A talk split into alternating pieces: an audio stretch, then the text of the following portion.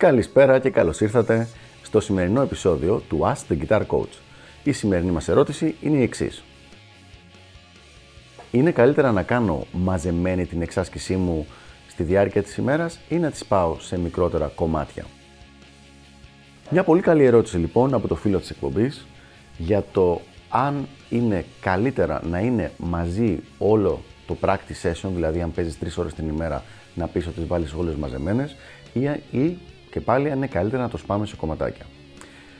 Και η απάντηση είναι πολύ πολύ απλή. Όπως σε βολεύει και όπως ταιριάζει στην προσωπικότητά σου, στο χρόνο σου και στη δουλειά σου.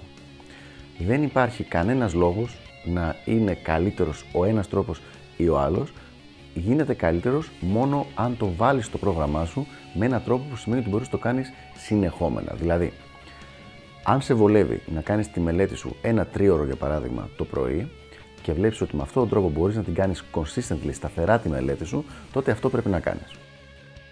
Αν από την άλλη βλέπεις ότι δεν μπορείς να συγκεντρωθείς για τρεις ώρες και σου σε βολεύει πολύ περισσότερο να κάνεις μία ώρα το πρωί, μία ώρα το μεσημέρι και πιθανώς μία ώρα το απόγευμα ή αργά το βράδυ, τότε αυτό είναι το καλύτερο για σένα. Ανάλογα δηλαδή με το αν είσαι φοιτητής, με το αν δουλεύεις, με το αν ζεις με τους γονείς σου. Υπάρχουν διάφοροι ε, τέτοιοι λόγοι που μπορεί να σε υποχρεώνουν να δουλεύεις και να μπορείς να μελετάς κάποιες συγκεκριμένες ώρες της ημέρας. Από εκεί και πέρα λοιπόν, όποιες ώρες και αν είναι αυτές, δεν διαφοροποιείται η αποτελεσματικότητα του προγράμματος.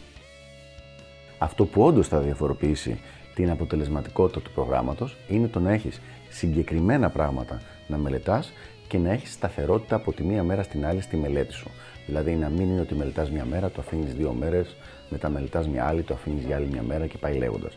Άρα και πάλι, επαναλαμβάνω, όποιο πρόγραμμα σε βολεύει με το πρόγραμμα της υπόλοιπης ζωής σου και με το lifestyle σου και με την διάθεσή σου και την προσωπικότητά σου. Αυτά λοιπόν για το συγκεκριμένο θέμα. Ελπίζω να βοήθησα και τα λέμε στο επόμενο επεισόδιο του Ask the Guitar Coach. Γεια χαρά!